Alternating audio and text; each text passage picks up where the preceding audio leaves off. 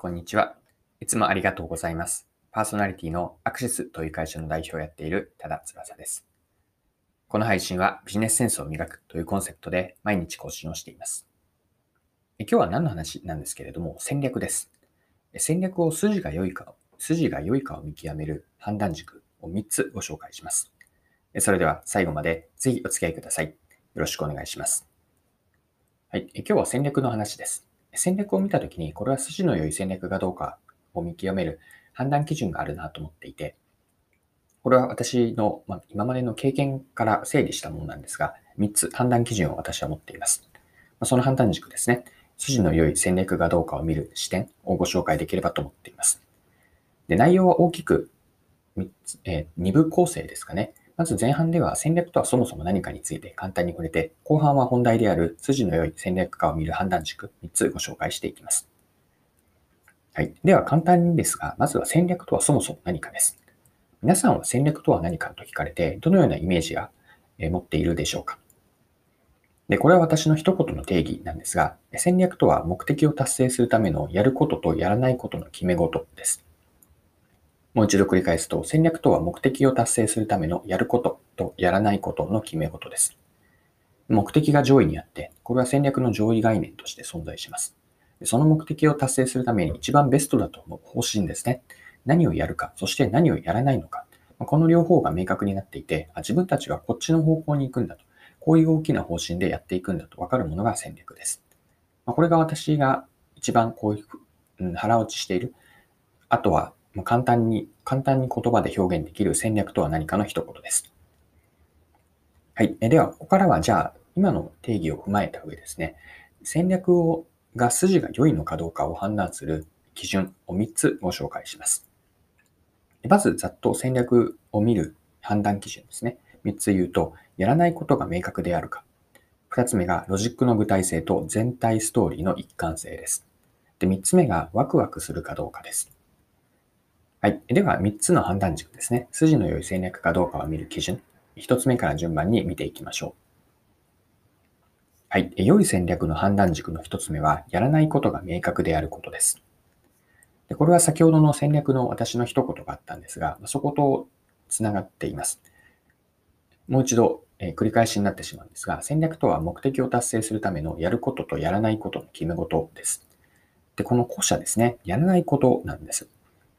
で、戦略の肝は私はやらないことにあると思っていて、やらないことを決めるために戦略を作ると言っても言い過ぎではないかな、それぐらい思っているんです。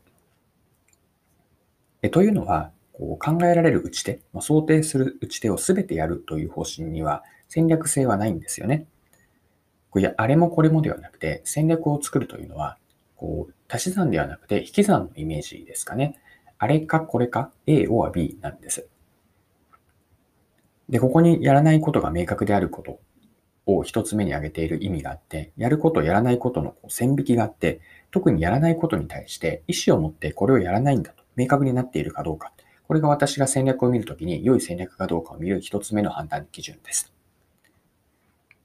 はい。えー、二つ目の良い戦略の判断軸は、ロジックの具体性と全体ストーリーの一貫性です。まあ、本当に平たく言うと、具体性と一貫性の両方を満たしているかです。で、ロジックというのは、そうですね、こう抽象から具体までしっかりと詰められていることです。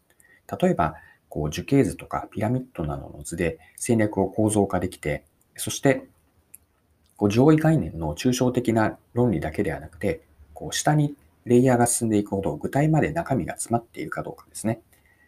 で、ここで言っている具体とは、例えば現場の視点とか実行者、実務者の視点が入っていることです。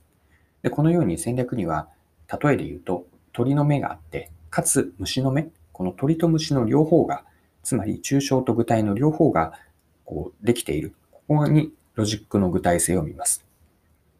で、あとは一貫性ですね。全体をストーリーで描いた時の一貫性があるかどうかです。で、ストーリーというのを平たく言うと、自分の言葉で全体ストーリーが語れるかどうかなんですね。戦略を作った人が語れるのはもちろんですし、戦略を実行する人にとっても、しっかりと自分の言葉で、こういう戦略ですというのがシンプルに説明できて、必要に応じて細部まで解像度高く説明できるかどうかなんです。まあ、このように一貫性があるか、一貫性がないと語れないんですよね。以上のような戦略に具体性と、ロジックの具体性と、そしてストーリーとしての一貫性があるかどうか。これがふたつめの判断基準です。はい。ではみっつめですね。良い戦略の判断軸。これはワクワクするかどうかです。で、今までのふたつに比べてみっつめというのはもう少し主観的なものになります。戦略を聞いたときに、見たときに面白いと思えるか。そして自分もやってみたいと。あとは自分にもできそうだと思えるかどうかですね。まあ、こうしたできるんだと、あ、やってみたいと思えることからワクワクにつながってきます。で、ここに戦略を論理的に理解するという、まあ、左脳的な役割と、ワクワクするかというこのみっつめの判断軸は、こう右脳の、うんとまあ、心で、頭よりも心で受け取って、どう自分のハートに火がつくかといったような、ちょっと抽象的な今表現をしていますが、まあ、こういったイメージでワクワクするかどうかなんです。でワクワクするとじゃあ何がいいかというと、戦略というのはあくまで方針なので、そこから戦術にあたる具体的なアクションプランとか施策というのは、まあ、これからということもあります。でワクワクすると何がいいかというと、戦略の中身を聞いたときに、そこから具体的な実行プランが次々に思いつくんですよね。これは良い戦略の条件というか、うん、証拠に良い戦略である証かなと私は捉えています。やっぱり戦略というのは実行して初めて価値があるんですよね。裏を返すと戦略で実行できない、あるいは実行されていない状態で長く続く、置きっぱなしにそのまま放置されている戦略というのは、まあ、端的に言うと極論意味がないんですよね。むしろその戦略を作るのに時間を使ったって、それが価値に生まないというのは弊害ですらあるとも思っています。実行につながるためのワクワク感があるかどうか。これがみっつめの良い戦略を見る判断軸です。はい、そろそろクロージングです。今回は戦略についてでした。大きくはみっつですね。前半で、冒頭では戦略とは何かを一言でご紹介して、もう一度言うと、目的を達成するためのやるた、やることとやらないことの決め事です。で、すしの良い戦略の判断軸をみっつご紹介しました。やらないことが明確化。ふたつめがロジックの具体性と全体ストーリーの一貫性。